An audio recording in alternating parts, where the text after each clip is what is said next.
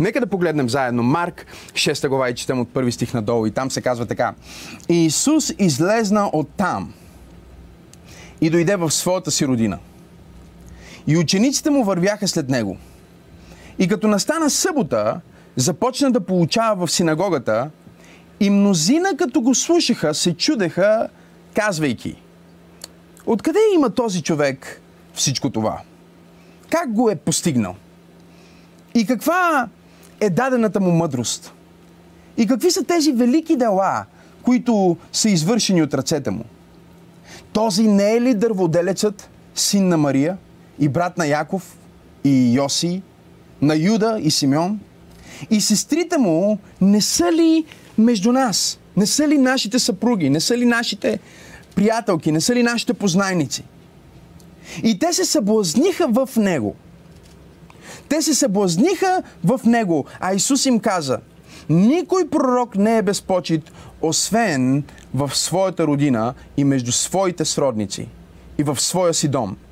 И не можеше, не можеше, искам да подчертаеш тази фраза, искам да си подчертаеш тези думички. И не можеше да извърши там никакво велико дело, освен дето положи ръце на малцина болни, други преводи казват болнави, и ги изцели. И чудеше се на тяхното неверие и обикаляше околните села и получаваше. Ако си водите записки днес, посланието ми се казва проклятието на фамилиарността. Проклятието на фамилиарността.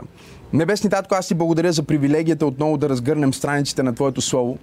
Благодаря ти за това, че Твоето Слово съдържа абсолютно всички витамини, протеини и абсолютно всички макроси, от които нашия духовен човек, нашия вътрешен човек организъм се нуждае. Сега аз се моля за всеки един, който слуша това послание. Нека духът му да бъде отворен за Твоето Слово. Нека умът да бъде отворен за Твоето Слово. Нека сърцето, душата и мозъка да бъде отворен за Твоето Слово. Точно сега аз вземам власт над всяка съпротива и всяко обстоятелство, което би си изправил между теб и хората, които искаш да докоснеш. Нека крепости падат сега. Нека лъжи бъдат осуетени. Нека тъмнината да бъде осветена със светлина. И нека Твоето присъствие да озари абсолютно всяко сърце. Нека Твоето слово да излезе като чук, който разбива скали и като огън, който изгаря абсолютно всичко нечисто. Мисли през ума ми, моля те. Говори през устата ми. И нека всичко, което Господ Исус Христос иска да бъде казано, да бъде казано. И точно сега, там където си, ако си съгласен с мен, искам да кажеш Амин. Амин означава истина е, Амин означава да бъде, Амин означава че си съгласен. И ако сме в съгласие, ще имаме синергия. Ако имаме синергия, ще постигнем много по-велики резултати, отколкото ако сме разделени. Исус Христос е започнал буквално току-що своето земно служение. В продължение на 30 години той е живял на нашата планета в една малка страна, наречена Израел. Там той е роден, там Бог решава да се въплати чрез живота на една сравнително обикновена млада жена и един сравнително обикновен млад мъж. Бог взема нещо обикновено и чрез своето свръхестествено присъствие – чрез небесна визитация, чрез изпълнение на пророчества и чрез силата на Всевишния, както каза на Дева Мария, той прави невъзможното възможно. Бог се въплащава и става човек. За 30 години обаче този Бого човек, който ние разпознаваме като Исус Христос, е само Исус. За 30 години той е само Исус. Той е разпознат като Христос за първи път, публично обявен и възприят от неговите ученици и немалка част от общността в Израел, когато отива на едно място, наречено река Йордан.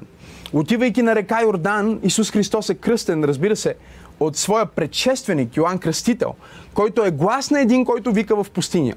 Това е изключително значимо, защото Йоанн Кръстител е началото на нова диспенсация – Разберете ме, в продължение на 400 години Израел не са имали пророк. Не са имали пророк, не са имали видение, не са имали проповедник, който проповядва с власт. Имали са учители, имали са равини, разбира се, свещенодействието в храма е било там. но не е имало нито свръхестествена визитация, нито слово, нито видение, нито пророчество. Това е, може би, една от най-дългите суши, които някога са идвали по лицето на земята. И в този момент на абсолютен глад, на, на търсене, на молитва, Бог да се открие чрез някой, Бог да говори чрез някой, Бог издига предшественика на Исус Христос, Йоанн Кръстител. И Йоанн Кръстител, срещайки Христос, казва, ето това бе смисъла на целия ми живот и цялото ми служение. Виждате ли този човек? Това е човека, който ви казах, че има да дойде. Цялата тази тълпа от стотици и може би дори хиляди, които следват Йоанн Кръстител, са насочени към Христос. Защото небето се отваря и се чува гласът, който казва, това е моят възлюбен син, в който е моето благоволение. Исус е вече признат за Христос. Той вече има някаква доза последователи и разбира се, веднага след това минава през пустинята. Минавайки през пустинята и е изкушаван от дявола, след изкушението от дявола, самият той вече излиза, Библията ни казва, с силата на духа в Лука 4 глава. И когато излиза с силата на духа, той започва да проповядва Словото. Той започва да казва истината. Той казва, аз дойдох и ето какво Бог казва. Аз дойдох и ето какво Бог прави. Болни започват да се изцеляват. Мъртви започват да се възкресяват. Писаните неща, които са написани в Тората, започват да се превръщат в ежедневие. Слухът за него, Библията ни казва, започва да достига до Галилея, до околните страни на Самария и дори да излиза отвъд пределите на Израел. Той е пророкът, който се явява след 400 години молитви, глад и искане Бог да направи нещо на планетата Земя. Израел са гладували в продължение на 400 години. Отговор на тяхната молитва идва и започва да демонстрира Божията сила, започва своето земно служение, Божия син. И сега Библията ни казва в Марк 6 глава, първи стих, Исус излезна от там, от едно от местата, на които проповядва и отиде в своята си си родина. Учениците му вървяха след него, тълпите на изцелените вървяха след него, слуха вървеше зад него, слуха вървеше пред него, слуха беше около него.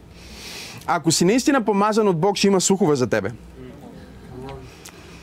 Защото помазанието а, е като бременност. Може да го криеш в продължение на 3 месеца и след това всички ще знаят, че го имаш. Нали, няма начин да, да си помазан и това да е някаква тайна. Помазанието е нещо осезаемо, нещо реално, нещо, което предизвиква трансформация в дневния ред, предизвиква промяна в животите на хората. Христос е самия помазаник. Той е самото въплъщение на помазанието. Той е Бого човекът. И сега той влиза в собствения си град. Там, където ние бихме си помислили, че ще бъдат най-великите му богослужения – там, където ние бихме си представили, че ще построи своята централа. Там, където сигурно би имал жилище или би привикал хора, за да го слушат. Библията ни казва, че когато той влезна в една от синагогите им, вместо хората да слушат какво им казва, те започнаха да поставят под въпрос абсолютно всичко, което Исус правише. Те започнаха да се съмняват, те започнаха да презират, те станаха фамилиарни. И както казах днес, посланието ми се казва проклятието на фамилиарността. Ако не сме внимателни, ние ще приемем на обичайното явление на Божия син за нещо естествено и обикновено. И начина по който това проклятие, буквално е проклятие, защото чуйте, проклятие означава изговорено или издействано. Като ритуал, почти като нещо, което правиш в живота ти – отново и отново, което започва да се превръща в себе изпълняващо се пророчество. Тук не говорим за проклятието в суеверие. Тук говорим за библейската дефиниция за проклятие, която буквално е нещо изговорено или нещо направено, което предизвиква духовна реалност в живота ти. Нещо, което предизвиква духовни последствия в живота ти. Фамилиарността е едно от най-опасните проклятия в живота ти, защото това, което фамилиарността ще направи, е, че ще ти попречи да получиш от Бог. Фамилиарността ще ти попречи да получиш онова, което Бог има за теб. Тези бабички, които не можаха да получат своето изцеление, стоят там, Бог е слезнал на земята, за да им проповядва. И вместо да получат изцелението си, те оперират в дух на фамилиарност и остават болни. Вместо живота им да бъде трансформиран, тук що Исус е възкресил някой от мъртвите. И сега идва в собствения си град и забележете, Библията не казва, че не искаше да извърши велики дела там. Аз ви накарах да си почертаете този пасаж. Казва, че той не можа. С други думи, Исус се помоли и нищо не се случи. Учениците му събраха болните, както винаги и преди са ги събирали във всеки друг град. Подредиха ги по същия начин. Казаха им да застанат точно както са застанали в Галилея. Всички са там и нито един човек не можа да получи нещо значимо от Бог. Защото фамилиарността блокира Божието благословение в твоя живот. Фамилиарността блокира онова, което Бог иска да направи за теб в твоята съдба. Фамилиарността буквално е проклятие.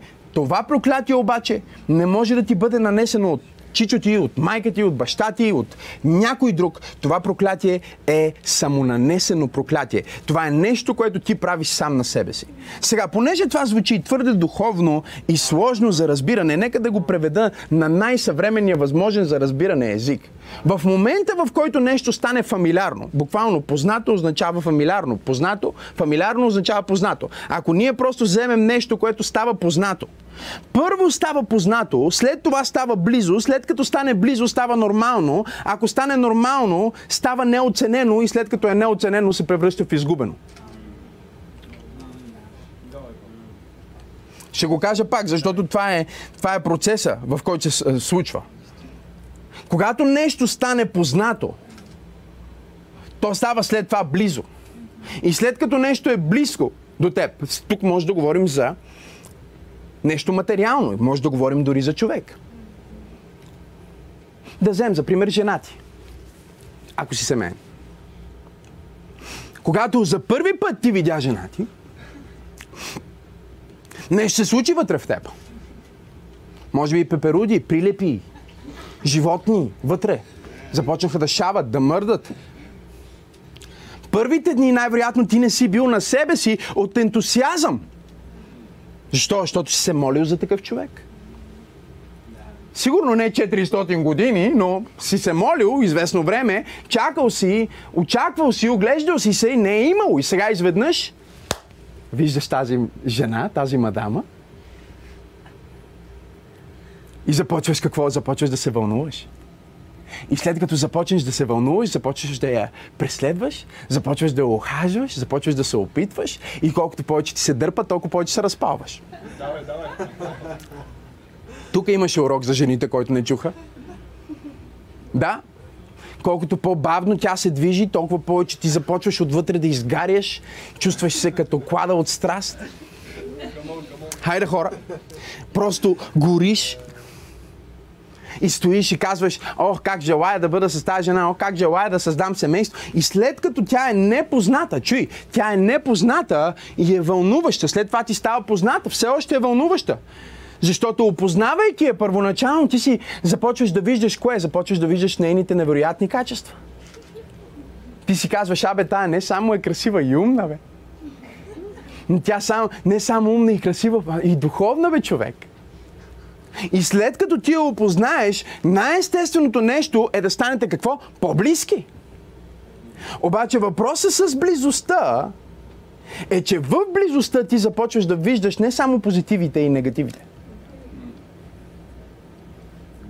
Първият път, като се е видял, може би е било от разстояние. Сега вече няколко пъти общуваш с нея и забелязваш, че има лош дъх от време на време. И сега изведнъж то негатив, то лош дъх или вече говорих, с, говорих си с, с, с един мой приятел. Вика, бях влюбен в една жена. Исках целият си живот да прекарам с нея. И вика, след това един ден седиме на една вечеря и вика, никога не го бях забелязал. Тя просто си сложи ръцете на, на маста и видях пръстите И вика, не знам какво ми стана в мозъка, но просто си казах, аз не мога да имам жена с такива пръсти. Просто не мога да го понеса. Разбирате ли? Това е малко като от някакъв комедиен сериал, обаче това е истинска история. И приятели, ако гледаш това послание, няма да, те, няма да кажам името ти. Но няколко невероятни взаимоотношения, а, а пък с една друга, гледала и ръцете, всичко е окей. Обаче отишли на плажа, като видял пръстите на краката й. И разбирате ли, той стои там в ресторанта и той започва да получава паника така. Обливат го топли, студени вълни, сърцето му почва да се стезава. И той поглежда и казва, виж, съжалявам, ние не можем да продължим. Тя казва, защо? Какво не? Той казва, не, виж, ако тръгна ти обяснявам, ще е твърде сложно, ще ме помислиш за пълен идиот, нали? Вика, просто приеми го, че аз не съм, може би човек, за как така, ние толкова. И, и, той се разделя с нещо, пръстите си дълги. Тоест, отдалеч ти можеш да бъдеш впечатлен. Да кажеш, това е много хубаво. Но когато се приближиш, започваш да виждаш и минусите. И нека да ви кажа нещо много силно. Ако фамилиарност може да хване Исус Христос, о, може да хване всеки един от нас. Искам да разберете това много добре, защото ако има един, който колкото повече се приближаваш до него, толкова по-красив и добър и благ, се разкрива да бъде това Исус Христос. Но ти можеш да бъдеш човек, който обръща близостта в интимност или в нормалност. И разбирате ли, че повечето хора, след като станат близки с някой, след като го имат в живота си, първо започват да го приемат за нормално. Първоначално е необичайно, после става нормално. Да, тя ми отговаря. Става нормално. Да, тя ми казва обичам те. И с всяко следващо обичам те, с всяко следващо кафе, с всяка следваща среща, след сватбата, след брака, след всеки следващ момент, в който вие споделяте вашата любов, е много лесно жената, която е била изумителна за теб преди 3 години, да се превърне в нещо нормално. И внимавай, ако приемаш нещата, които Бог ти подарява за нормални, защото ако ги приемаш за нормални, веднага ще станат наоценени. И всичко в живота ти, което не оценяваш, си на път да изгубиш.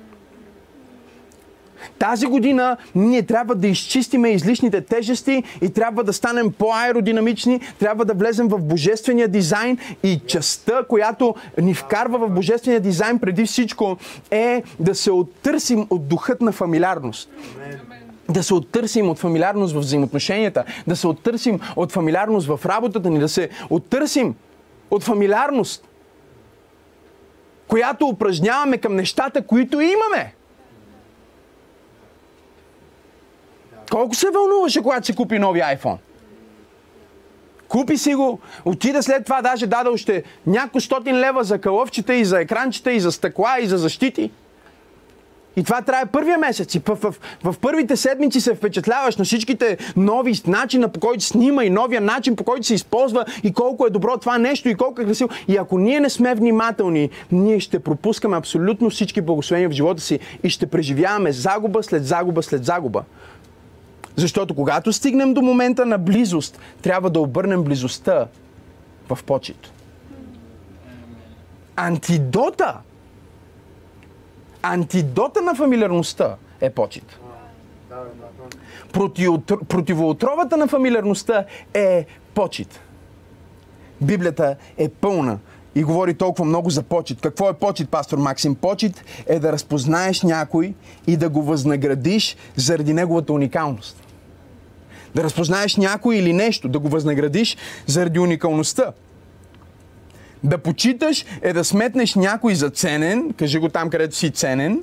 Да, да сметнеш някой за ценен, това означава да почиташ. Да почиташ означава да, да, да сметнеш някой за важен, кажи важен. важен. Да почиташ означава, чуйте това е много силно, да обърнеш специално внимание. Почита е единствения правилен отклик към властта. И знам, че тук бръкнах в емоциите ви но това е което Библията ни учи. Почита е единствения правилен отклик към властта. В Новия Завет думата почит е тими на гръцки и тими означава буквално стойност, означава цена, която е платена, финансова цена, която е платена. Означава ценност.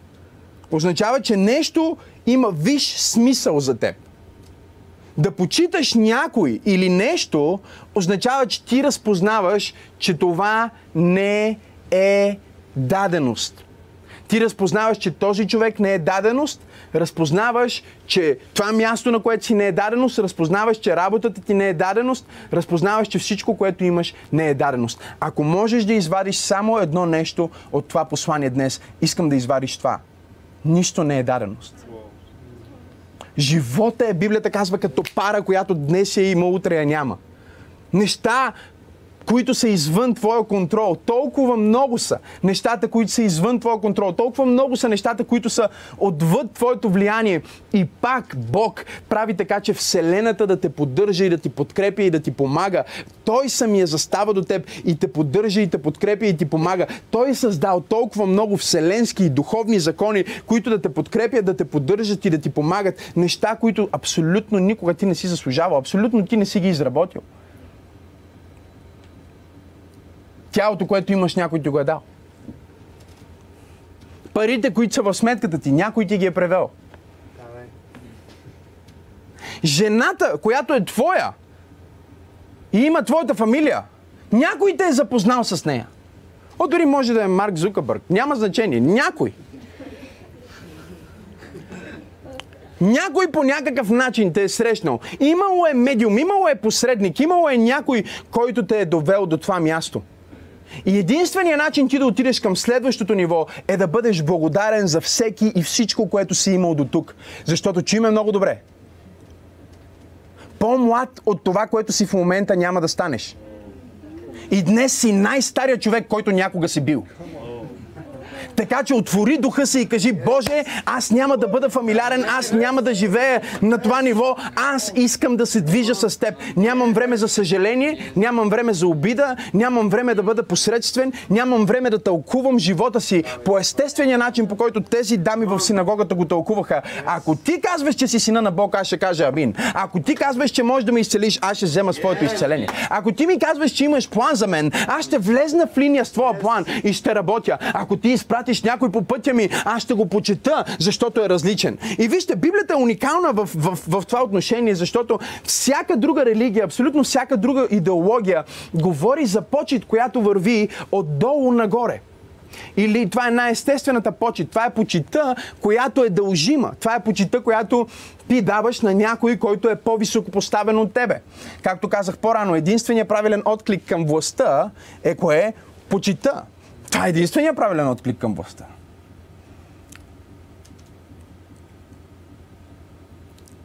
Разберете, разберете, разберете нещо. Всеки грях и всяка грешка, която някога се е случвала или ще се случи на планетата Земя, е породена от липса на почет. Всеки грях, всяко злодеяние, е породено. Семето на злото в живота ти е фамилиарността. Когато постигнеш заплатата, за която си мечтал и не си благодарен, си на път да я изгубиш. Когато постигнеш здравето, за което си мечтал и не казваш благодаря на Бог, а само се тупаш в гърдите си, това, което казвам в момента, не е нещо, което да те изплаши. Старанието ми с това послание не е да те притесни, а е да ти открие очите за нещо, което Библията ни разкрива, нещо много силно, което се нарича закона за сеене и жънене. Ако погледнете в, в книгата Битие, в 8 глава, Бог говори и а, точно след, а, след потопа, той каза в 22 стих, докато съществува земята, се идва и жетва, студ и пек, лято и зима, ден и нощ няма да престанат. Какво каза той? Той каза, докато съществува тази земя и този материален свят, от който ние сме част, ще има закон, номер едно казва, за сеяне и женене.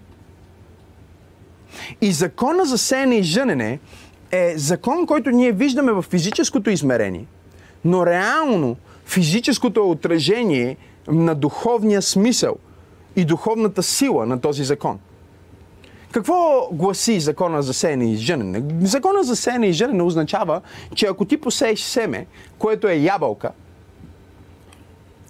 в правилната почва, това семе ще произведе какво? Дърво. Семето няма да произведе плод, семето ще произведе дърво. Бог го е създал по такъв начин, защото едно семе ще снабди абсолютно всяка нужда. Защото едно семе не се превръща в е, е, еквивалента си. Едно семе не се превръща в още едно семе или в още един плод. Едно семе в своя геном съдържа потенциала да се възпроизвежда до безкрай, раждайки дървета, които раждат плодове, които в себе си имат семена. Някой беше казал, че можеш да преброиш колко ябълки има едно дърво, но не можеш да кажеш колко семена има в една ябълка. Закона за сеяне и женено означава, че ако тази сутрин ти си ял ябълка, не е много шокиращо да кажем, че тая ябълка е пра пра пра пра пра пра пра пра пра пра пра пра пра пра внуче на първото семе ябълка, което Бог произведе в Едем. С други думи, този закон гарантира номер едно, че видовете се възпроизвеждат според вида си и номер две, че никога не е толкова, колкото е посято, а винаги е повече. С други думи, ти сееш едно семе, получаваш едно дърво, обаче това едно дърво какво има? Много плод. Този плод какво има? Много семе. Това семе какво има? Потенциала за още дървета, които имат потенциала за още много плод. С други думи, ние говорим за един цикъл. Какво е проклятието, пасторе? Проклятието е цикъл на благословение, обърнат срещу теб. Тоест, Бог е създал цикъл на благословение, но дяволът ти дава друг модел и сега ти по същия цикъл работиш в обратната посока. И вместо да си благословен, ти си в проклятие. Вместо да прогресираш, деградираш. Защото цикъла е работещ. Защото модела на работа, кръга, кръговрата е работещ. Какво искам да кажа? Искам да кажа, че ако аз демонстрирам почет, ако аз реша да бъда човек на почет, както ние казваме, че църква пробуждане е църква на почет, всеки от празнувани разпознат, просто защото е различен. Защото е уникален, защото е дете на Бога. Защото има родители, защото се е родил на тази планета Земя. И на някой му пука. И дори на никой да не му пука на тази Земя, за този човек, на Бог му пука. И затова на нас ни пука. Защото ние всички сме Божии деца. И затова ние казваме, че сме църква на почет. Но фактически това, което почита прави като закон, защото освен закона за сеяне и женене имаме закона на почита, е, че влиза в синергия с закона за сеяне и женене. И когато, например, ти посееш почет, ти гарантираш в живота ти, че ще поженеш какво? Почет. Момента обаче е, че ти няма да поженеш дозата почет, която си посял. Или точно във формата, в която си я посял. Защото самата почет е семе. Това е едно от най-великите семена, които можеш да посееш в твоята градина. И когато ти посееш тази почет към човек, към институция, към някой твой приятел, към родителите ти, Библията казва, почитай майка си и баща си. Нали така? Покорява им се. Защо? Защото така ще ти бъде добре на земята и дните ти на тази земя ще се увеличат. С други думи, семето на почет, което ти си посял, ще произведе жетва в живота ти. Ти си онзи, който се е семе, но това семе попада в твоята собствена градина и ти ядеш плодовете му. Няма да забравя, когато аз получих за първи път това откровение, това прозрение един ден, бях тинейджър, вървях по, по улицата на центъра на София. Мисля, че бях някъде точно около халите – и докато си вървях, не помня нито за какво съм мислил, нито какъв ден е бил. Единственото, което си спомням е, че видях един свещеник, който говореше нещо на хората. И необичайно, защото свещениците обичайно не спират да говорят с хората или нещо. Просто те си стоят в църквата. Но този човек беше на улицата и говореше нещо на хората и раздаваше някакви а, материали. Което е много необичайно за, за, за православен човек. Нали разбирате? Протестантите ние раздаваме материали, благовестваме, защото ние имаме разбирането, че църквата трябва да отиде при хората. Затова в момента сме онлайн, за да стигна до теб. Докато православните имат разбирането, че хората трябва да дойдат на църква. Разбирате ли ме? Аз мисля, че и двете са истина. Вярващите хора трябва да идват на църква, а пък след това трябва да отидат в света, за да доведат още хора в църквата. Но това е друга тема. И аз виждам този човек там, и дори не знам какво се случи с мен. Не знам дали сте имали такъв миг, в който се чувствате се като че не действате от вашия собствен интелект, не действате от вашето собствено желание, ами като някаква емоция, която ви обзема и просто правите нещо, което след това сте стъписани от самите себе си. Може да е позитивно, може да е негативно. Случая беше позитивно. Аз отидох при този свещеник. Погледнах го и му казах, Отче, искам просто да ти кажа, ти си невероятен Божий човек. Благодаря ти толкова много за това, което правиш. Ти си благословен служител на Бог. Моля се Бог да те благослови всичко, което правиш.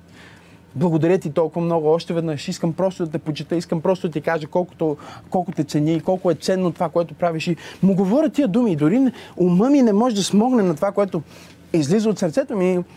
Свърши цялото преживяване. Аз продължих по пътя си и си казвам, какво беше това? И първата мисъл, която ми мина през главата, искрен съм в момента с вас, както винаги, първата мисъл, която ми мина през главата беше, защо аз почетох този човек? Едва ли той има това откровение за Бог, което аз имам? Едва ли той е имал такива видения, откровения от Божието Слово, които аз имам? Той сигурно дори не се моли на езици, този човек. Изглеждаше мръсен, миришеше зле. Пак аз отивам и му говоря някакви невероятни неща и, и тази мисъл минава през ума ми. И понякога, Бог ти говори, той си прави сам разговор в главата ти, за да си мислиш, че ти си мислиш. В сънищата е по същия начин. Ако сънуваш, че казваш нещо на някой на сън, Бог ти казва какво да му кажеш, като се събудиш. Това е начинът по който Соломон знаеше да се моли за мъдрост. Соломон беше дете, той не се моли за мъдрост. Той сънува, че се моли за мъдрост. Събуди се и се моли с молитвата, която се моли в съня си. Дори хората, които не познават Бог, Бог им говори по този начин. В мислите им. Има мисли, които Бог ти изпраща, които ти се чудиш как мога да мисля за това. Ага. Изведнъж ти идва нещо добро да направиш и си казваш, абе, я се успокой. нали? Не, това е интуицията, това е Святия Дух, който говори в твоята интуиция и те избутва нагоре, за да не живееш в блатото, а да живееш в небесни места с Христа Исуса. И какво се случва в този момент? Това, което се случва е, че аз осъзнавам това и казвам, Господи, какво беше цялото това нещо? И Бог ми каза, знаеш ли, Максим, може би този човек не е заслужавал твоята почет. Не е заслужавал тези думи, които ти си му казал. Но понеже ти направи това за него – аз ще направя така, че хора, чиято почет ти не заслужаваш, чието добри думи ти не заслужаваш, чието добри дела към теб ти не заслужаваш, да дойдат и да те благословят. И всеки път в живота ми, когато идва благословение от, от друго ниво, от друго измерение към мен, идва разпознаване и почет, без значение дали ще бъде от някой Божий служител или ще бъде от някоя публична личност – всеки път, когато дойде това към мен, аз изпомням за този свещеник. И знам, че някои от вас, които са объркани, ще кажат, че това е карма. Не е карма, това е закона за сеене и женене. Давай, папа. Но факта тук искам да разберете е, че когато жетвата идва, тя не идва в същото ниво, което ти си я посял. Тя идва 30, 60 и 100 пъти повече. О, напиши го в коментарите, кажи го там, където си. Тази дума е буквално най-близкото нещо до вълшебна дума. Почет тими. На гръцки тими. Да, да сметнеш нещо за стойностно, да сметнеш нещо за ценно, да сметнеш нещо за важно, да му отдадеш, да му сложиш цена и да платиш цена. Така че това си заслужава. Защо, пасторе, ти говориш за почет при положение, че проповедта ти се казва проклятието на фамилиарността? Защото единственият, чуйте, първият антидот, основният антидот на проклятието на фамилиарността е почита. Защото фамилиарността използва същата тази система, която до сега ви обясних. Срещу теб. Нека да обясня. Ти гледаш, примерно, сега тази служба и кажеш, абе, готин е този пастор, ама не съм напълно съгласен. Можеше някакви други неща по-добре да ги каже, да ги направи. Един ден ти можеш да станеш пастор. Познай какво ще казват хората за теб. Същото. Само, че няма да го казват толкова, колко ти си го казал. Ще го казват 30, 60 и 100 пъти повече. Когато ти сметнеш някой за обикновен и го подцениш, ще бъдеш сметнат за обикновен и подценен 30, 60, 100 пъти повече в твоето бъдеще. И затова единственият начин, първия начин, основният начин, основният антидот да се справиш с фамилиарността е да освободиш почет. Да почетеш човека, защото е различен. И то не само човека, който е над тебе. Не само човека, който казваш, да, той има повече пари, ще го уважавам, или той е по-известен, ще го, ще го следвам, или той е по-умен, ще го слушам. Почита в християнството е уникална, защото Господ Исус Христос погледна своите слушатели, своите ученици в Евангелието според Матей. И им каза, ако един от вас почете пророк, пророк е някой, който е над тебе. Награда на пророк ще има. С други думи, почета освобождава божествена награда. След това той погледна хората и каза, ако един от вас почете ближня си, ето каква награда ще получи за това. И накрая той направи най-необичайното. Той каза, ако вие почетете един от тези най-малките. Има три нива на взаимоотношения в живота. Хората над теб, хората с теб и хората под теб. Всеки работи за някой и за всеки някой работи. Божията ненарушима верига на власт е толкова реална, че буквално няма никой, който е абсолютен, няма никой, който има пълната власт, освен него. Той има пълната власт, той е автора на властта, той е съчинателя на властта. Защо? По какво право, пасторе? По право на сътворение. Защото той сътвори всичко и от него произлиза всичко. И ако ние разбираме това, тогава ние ще разберем, че без значение къде се намира един човек, дали слиза от S-клас с костюм, или тук що е извадил баницата от кофета за букук, и двамата заслужават нашата почет. И двамата заслужават нашия респект.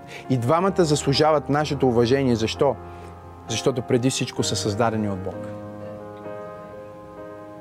И когато ти кажеш, Господи, аз искам да имам такова сърце към жена ми, не, не фамилиарност, към децата ми, не искам да смятам колко време си се молил за деца. Спомни си.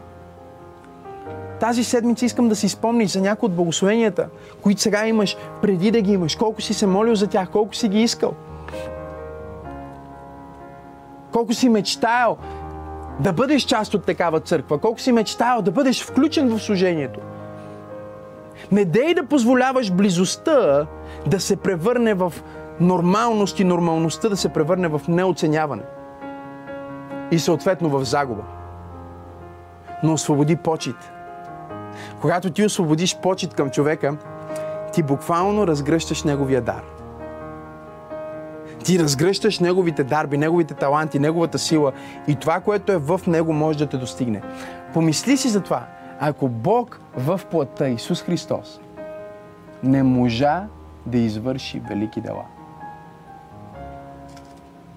колко от потенциала на твоята съпруга ти ограничаваш? Потискайки я с фамилиарност. Пасторе, какво искаш да кажеш сега да не съм близък с жена ми или какво? В смисъл, как трябва да се отнасям? Бъди естествен, но винаги в сърцето си помни, че това е дъщеря на Бог.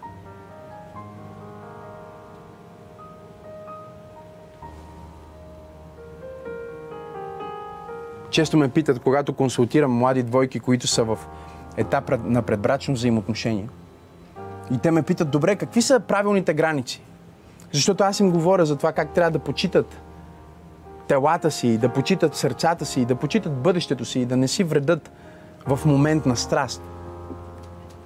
И те винаги питат, добре, сега с език или без език, нали? винаги те търсят къде да сложиме границата. Смисъл, секс, може ли, не може ли, какъв вид и така нататък. И аз обичам да казвам на, на мъжа обичайно. Виж, прави всичко с нея, което би правил, ако баща е присъства в стаята. Защото нейният небесен баща винаги присъства в стаята.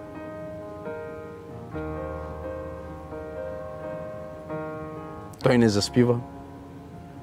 Той не отсъства. Той вижда дори на тъмно. Почет означава, че ти смяташ нещо за толкова стойностно и ценно, че му отдаваш нужното уважение. И правейки това, ти гарантираш, че твоята съдба и твоето бъдеще се разгръща. Че хората, които Бог използва, иска да използва в живота ти, ще имат място в живота ти. Ако в момента си заобиколен от токсични взаимоотношения, фамилиарни приятели, може би трябва да си зададеш въпрос какви семена съм сял. Ако си предаван, ако през цялото време се чувстваш като че си предаден или отхвърлен или по някакъв начин е злоупотребено с теб, може би трябва да си зададеш въпроса какви семена съм посял. И тук не, не казвам това, за да ти вменя осъждение или да те накарам да се чувстваш зле. Моля те, разбери ме. Казвам това просто защото съм толкова убеден, че ако ти сега решиш да бъдеш човек на почет и започнеш да сееш различни семена, както аз реших преди повече от 10 години, когато срещнах този старец на улицата. Аз след това започнах да сея различни семена. Започнах да говоря дори понякога хора, които съм ги срещнал тук, що им говоря по такъв начин, че те, те се чудят защо, им, защо ми говориш толкова така мило, защо така се държиш с мен и освобождавам почет, и освобождавам почет, защо чуйте. 10 години е много време да започнеш правилния цикъл. Да, може би няма да имаш резултат утре. Сега ще смениш думите ти и ще смениш отношението ти към църквата и към Бог и очите ти няма веднага да се отворят. Но точно както процеса на фамилиарност е постепенен, не става внезапно, точно така и процеса на почет не става внезапно. Ти трябва да сееш семето пак, както казва Еклисиас, сей семето си сутрин, сей семето си вечер – и когато ти сееш това към жена ти, когато ти сееш това в децата ти, когато ти сееш в, в това, тази почет към партньорите ти, към приятелите ти, към роднините ти, към родителите ти, ти отваряш всички тези сфери на живота си за божествени благословения. Всяка област, в която ти освободиш почет, се отваря за божествени благословения.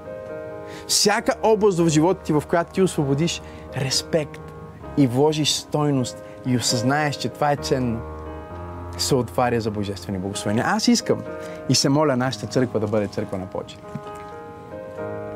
Когато започвахме преди 5 години, имах цяла поредица и говорих за важността на почита и едно от нещата, за които сме били най-критикувани, сигурно като църква, е за това колко много почет изразяваме един към друг. Защо хората пляскат, когато пастора се качи да проповядва?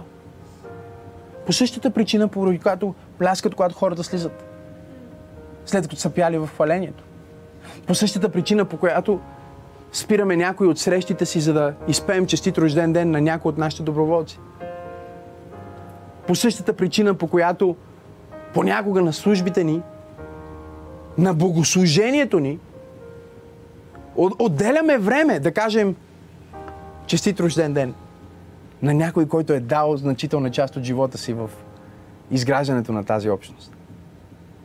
Ние правим всичко това, защото сме осъзнали, че там, където има почет, има отворено небе. И искаме нашата църква да бъде място на отворено небе. Нашата църква да бъде пълна с хора, които никога не приемат Божието дело за обикновено. Никога не приемат служението за нормално. Никога не приемат възможността да правим църква, не приемат възможността да си дадат дори дарението за даденост. О, Боже мой, аз си говорих с един човек и той ми каза, защо трябва да дам точно на твоята църква, а не на някоя друга благотворителна организация? Аз му казах, първо не трябва да даваш на моята църква, ако смяташ, че трябва. И второ, да даваш в тази църква е привилегия. Това не е нещо, което се изисква от теб. Това не е някакъв товар. Това е привилегия. Ти можеш да участваш в изграждането на най-великата, единствената безсмъртна организация. Преди 2000 години е имало много организации, които не съществуват днес. Днес има много организации, които няма да съществуват след 10 години. Но нека да ви кажа нещо. Докато има земя, ще има църква. И църквата е единствената организация на планетата Земя, която не е само регистрирана на Земята, а е регистрирана и на небето. Аз му казах така, че в никакъв случай, ако ти не осъзнаваш тази привилегия, аз не искам ти да даваш. Никога не съм апелирал дори да даваш. Но ти казвам, че даването е привилегия. Всеки път, когато аз се изправя за да проповядвам Божието Слово, си казвам, това е привилегия. Аз почитам хората, на които проповядвам, защото осъзнавам, че не е дадено с някой да отвори най-ценния имот на планетата Земя. Това малко разстояние между едното ти и другото ти ухо. Да се отвори за мен, да ти споделят думите на Бог. Това е най-великата привилегия, която аз мога да имам. Тази година искам да те предизвикам да хвърлиш всеки товар на фамилиарност и да решиш, че ти ще бъдеш човек на почет. Това означава да бъдеш почтен. Това означава да бъдеш почитаем. Да бъдеш човек, който номер едно осъзнава своята стойност и номер две осъзнава стойността на другите. Никой не е даденост. Нищо не е даденост. Разбери го много добре. По-млад от това, което си, никога няма да станеш. По-възрастен никога не си бил. Животът е изключително кратък и мистериозен.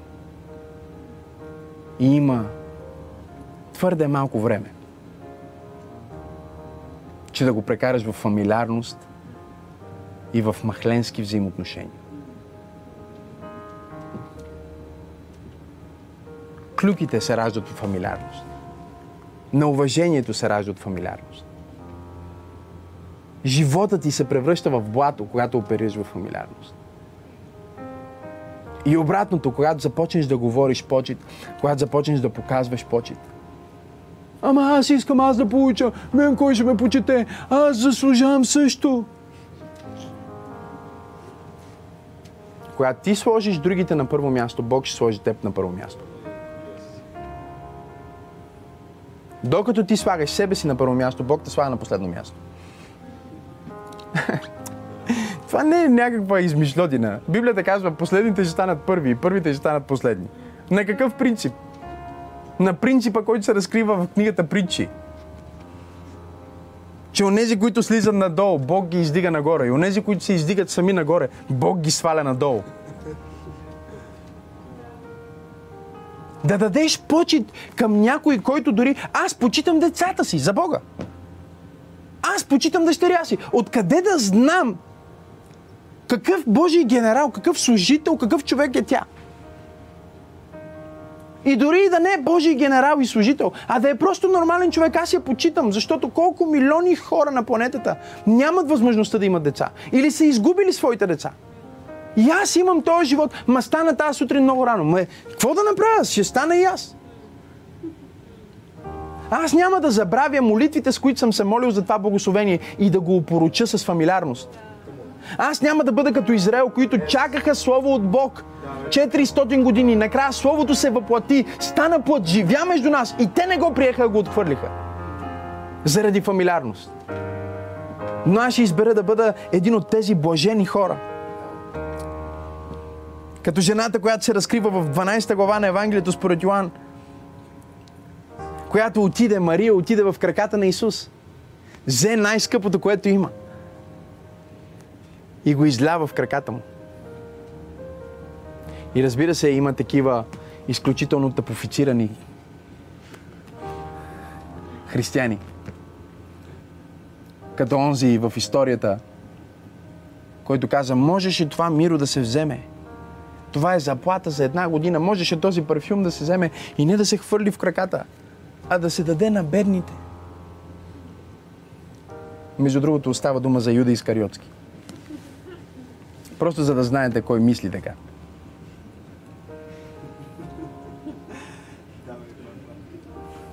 Хм.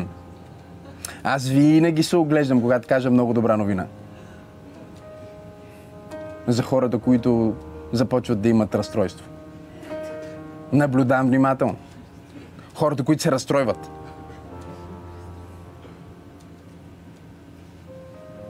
Когато аз изправя някой в църквата, Венци или някой лидер в църквата и каже, това е невероятен човек, нека му ръкопляскаме и се оглеждам. Кой не пляска?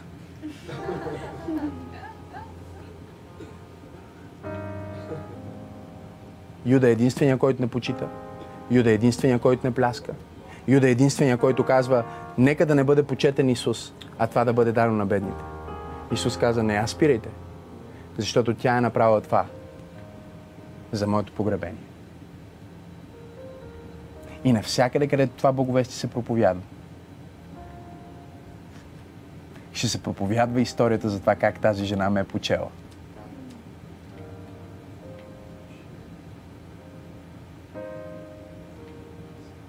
Тя се постави в пророческа небесна съдбовност. Чрез най-елементарния си жест на почет.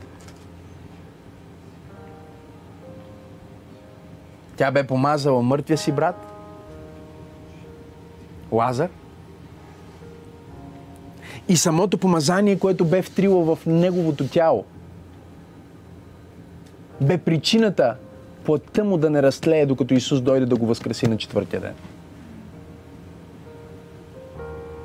И сега тя отиде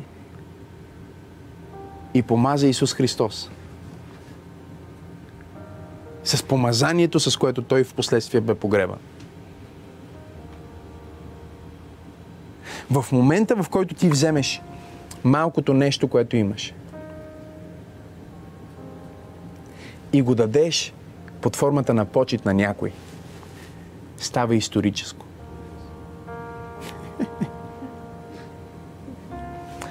Ако отидеш и си купиш една баничка и я изядеш,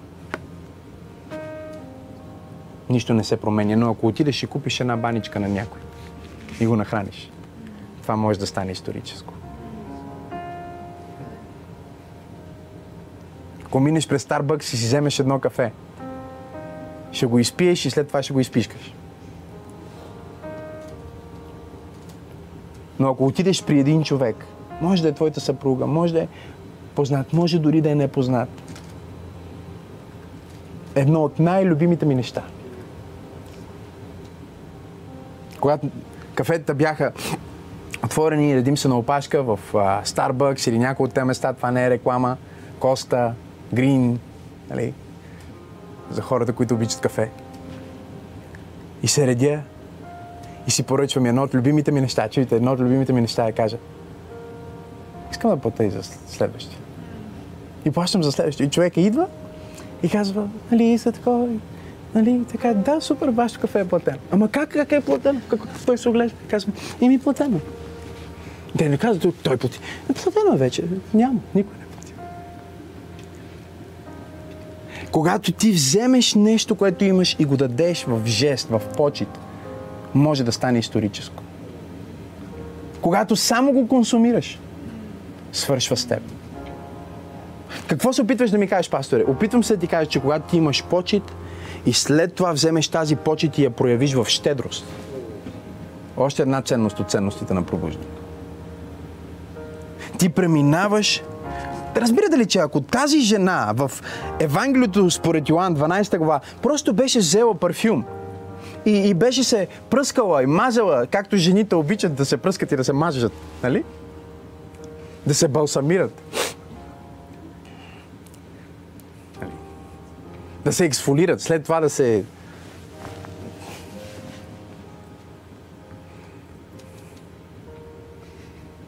Тя нямаше да е в историята. Ние нямаше да четем днеска за нея 2000 години по-късно. Просто щеше да се си е живяла една година с скъп пар- парфюм. Това е начина да живеем скоростно с Бог тази година. Да освободим почет в щедрост и да кажем, това малко нещо, което аз имам, в момента в който го дам на някой, ще стане много, защото в моите ръце е край, умира, приключва, но когато отиде отвъд мене, започва да се увеличава и да се превръща в себе изпълняващо се пророчество, в жетва, която се връща, в благословение, което се връща към мен. Аз ви казах сега за това, което правя с кафетата. Имам и други тактики, които правя, но нямам време да ви ги разкажа. Хората в пробуждане го знаят. В нашата църква а, хората, единствената причина да се сбият потенциално би било кой ще плати сметката. Разбирате? Когато хора от нашата църква отидат някъде да, да вечерят или да обядват, а, когато са отворени ресторантите съответно, и започват да спорят сега, кой ще плати? Не, аз ще плата, не, ти ще платиш. И затова нали, има една тактика, която е моята тактика, отивам до туалетната. Отивам до туалетната, по пътя към туалетната, плащам сметката, после се връщам, кой е платил, никой не знае нищо, но всичко е платено.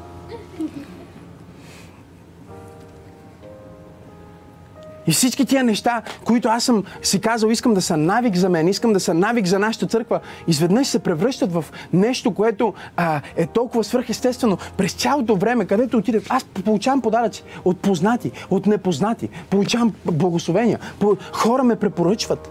Разбирате ли какво искам да ви кажа? Хора, които аз не ги познавам, хора, които на, на, за първи път ги срещам. Или може би съм им платил кафе, никога не знам. Обаче Благословения ме преследват от всяка страна. Мога да ви разказвам истории от абсолютно всяка седмица от моя живот. Някой прави нещо за мен, което аз не заслужавам.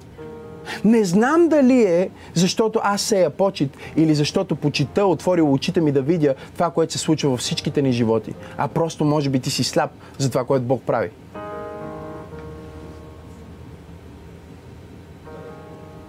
Тая седмица, ако искам да те предизвикам нещо, това, което искам да те предизвикам е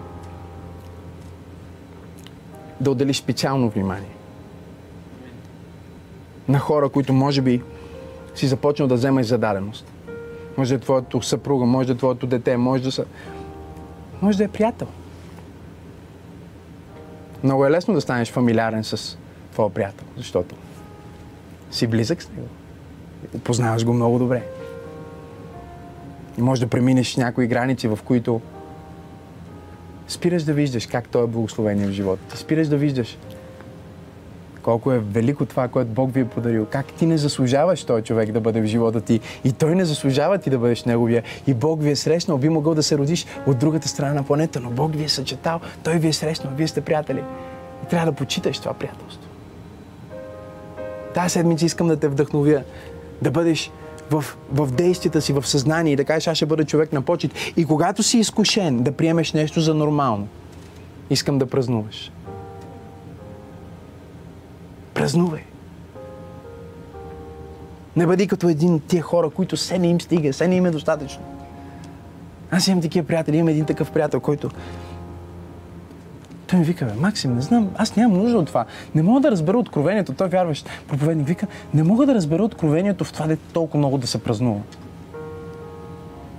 Аз му казвам, брато, разбери, че всичко, което се случва в живота ти е подарък от Бог. И ако ти не го празнуваш, ти му казваш, спри да правиш това. Защото на мен не ми пука. Аз не го оценявам.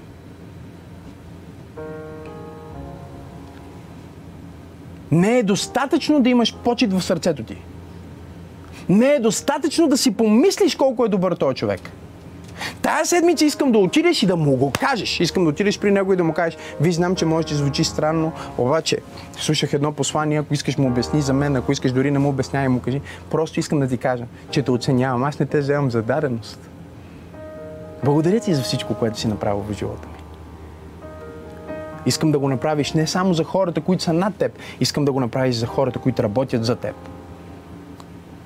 за хората, които са част от твоя екип, хората, които са част от твоя... За, за, за децата ти. Погледни децата ти. Аз го правя всеки ден. Вчера вечерта хванах дъщеря ми и казах, погледни ме тати. Тя не знам колко, всичко разбира, но не знам дали чак така разбира, но както и да е.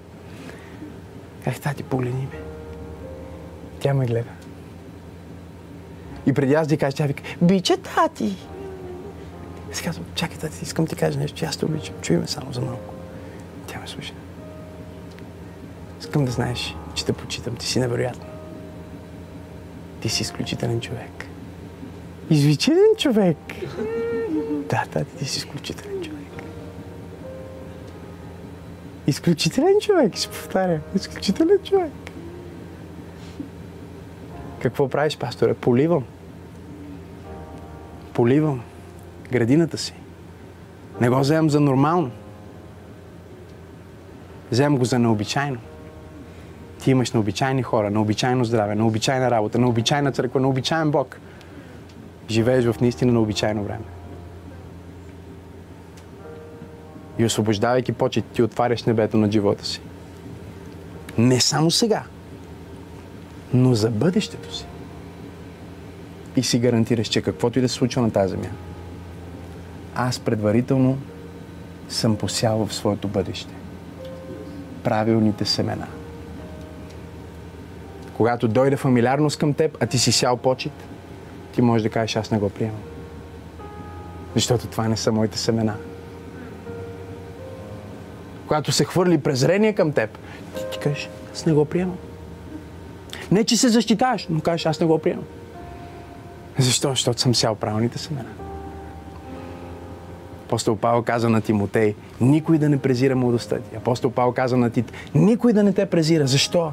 Защото това бяха хора на почет, които бяха показали толкова много почет.